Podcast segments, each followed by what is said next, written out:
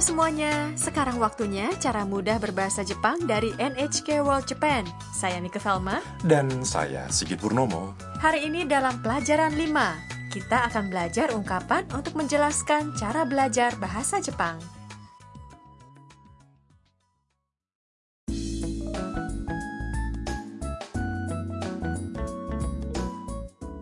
Hari ini adalah hari pertama Tam, mahasiswi asing dari Vietnam, masuk kuliah Tam merasa gugup sejak bangun tidur. Harusang si robot menyadari ada sesuatu. Mari dengarkan sandiwara singkat pelajaran 5.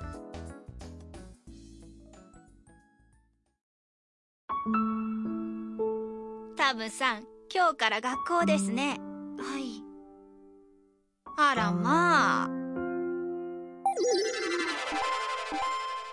どうしたんですか日本語が心配です タムさんは日本語お上手ですよいいえまだまだですベトナムで勉強したんでしょはい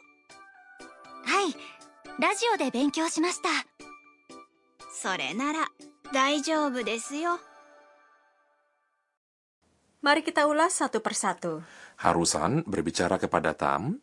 タムさん今日から学校ですね Tamsang, mulai hari ini kuliah ya?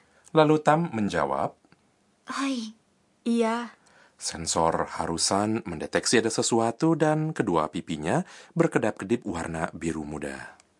Alamak. alama. Tuh desu? Kenapa? Tam menjawab dengan cemas. Nihongo ga shinpai desu. Khawatir dengan bahasa Jepang saya. Harusang mengatakan, Tam-san wa nihongo o jōzu desu yo. Tamsang, bahasa Jepang kamu bagus. Tam membalasnya dengan rendah hati. Iya, mada mada des. Tidak, belum bagus. Harusang bertanya. Vietnam de benkyou shitan desho? Kamu sudah mempelajarinya di Vietnam kan? Tam menjawab. Hai. Iya. Radio de benkyou shimashita. Saya sudah belajar dengan radio. Harusang meyakinkannya dengan berkata, Sore nara Daijoubu desu yo. Kalau begitu, kamu akan baik-baik saja. Tam khawatir apakah dirinya bisa berbahasa Jepang dengan baik. Harusang dapat merasakan ketika penghuni kosnya gelisah dan akan berbicara kepada mereka.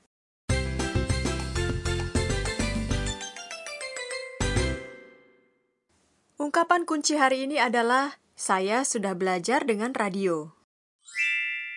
Radio de benkyou shimashita. Dengan mempelajari pola ini, Anda akan dapat memberitahu orang-orang tentang bagaimana Anda belajar bahasa Jepang.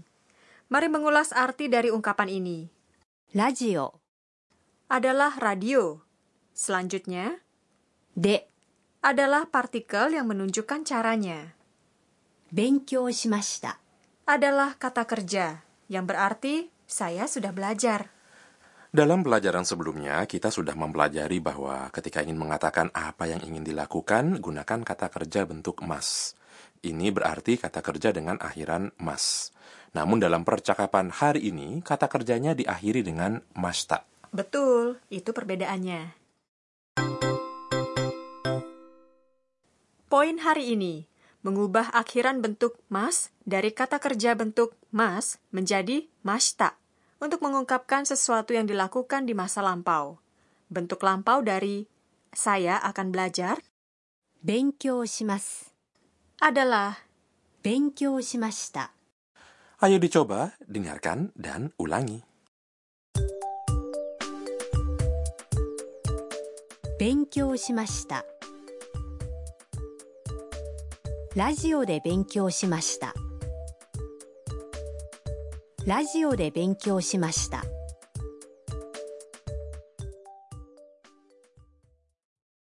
Apakah Anda mengucapkannya dengan tepat?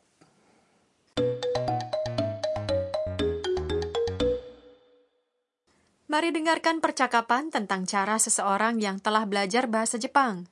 Jika Anda bepergian ke Jepang dan mengatakan beberapa kata dalam bahasa Jepang, Anda mungkin akan ditanya seperti ini. あ日本語どうやって勉強しましたかインターネットで勉強しました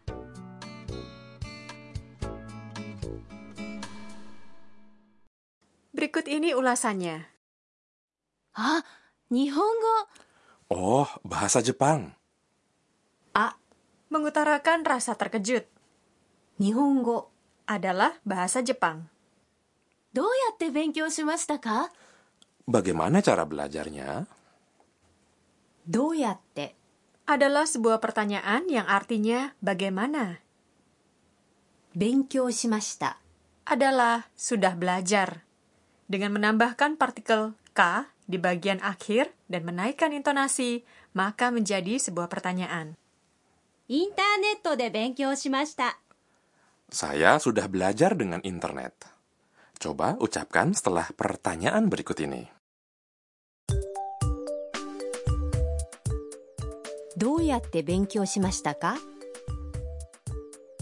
インターネットで勉強しましたインターネットで勉強しました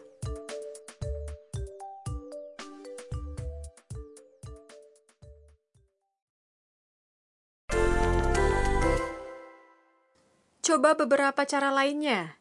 Apa yang Anda katakan apabila Anda sudah belajar dengan menonton anime? Anime adalah anime. Anime. Ayo dicoba.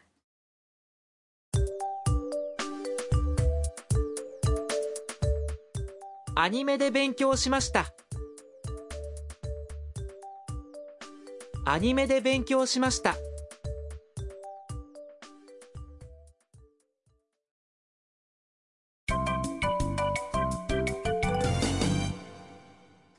Bonus ungkapan hari ini adalah apa yang Tam katakan ketika ia dipuji bahasa Jepangnya bagus. いいえ、まだまだです。いいえまだまだです Tidak, belum bagus adalah ungkapan rendah hati yang dapat Anda gunakan ketika seseorang memuji Anda. いいえ Berarti tidak. Sekarang dengarkan kembali dan ulangi. いいえ まだまだです Saya yakin Anda mengucapkannya dengan baik. Oke, mari dengarkan sandiwara singkat hari ini sekali lagi. タムさん、今日から学校ですね。はい。あらまあ。どうしたんですか日本語が心配です。タムさんは日本語お上手ですよ。いいえ、まだまだです。ベトナムで勉強したんでしょ？はい。ラジオで勉強しました。それなら大丈夫ですよ。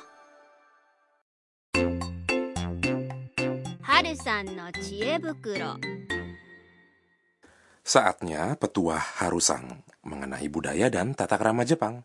Hari ini tentang ungkapan rendah hati.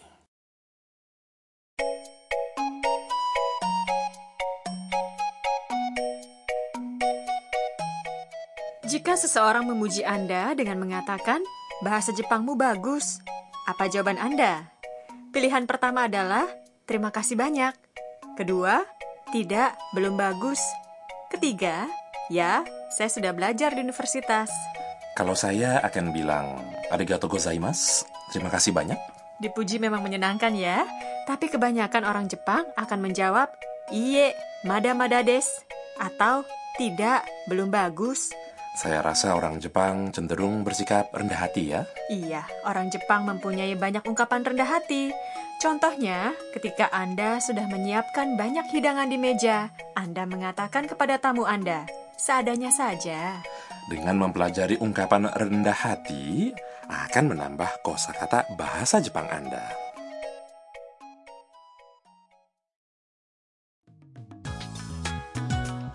Kami harap Anda menikmati cara mudah berbahasa Jepang hari ini.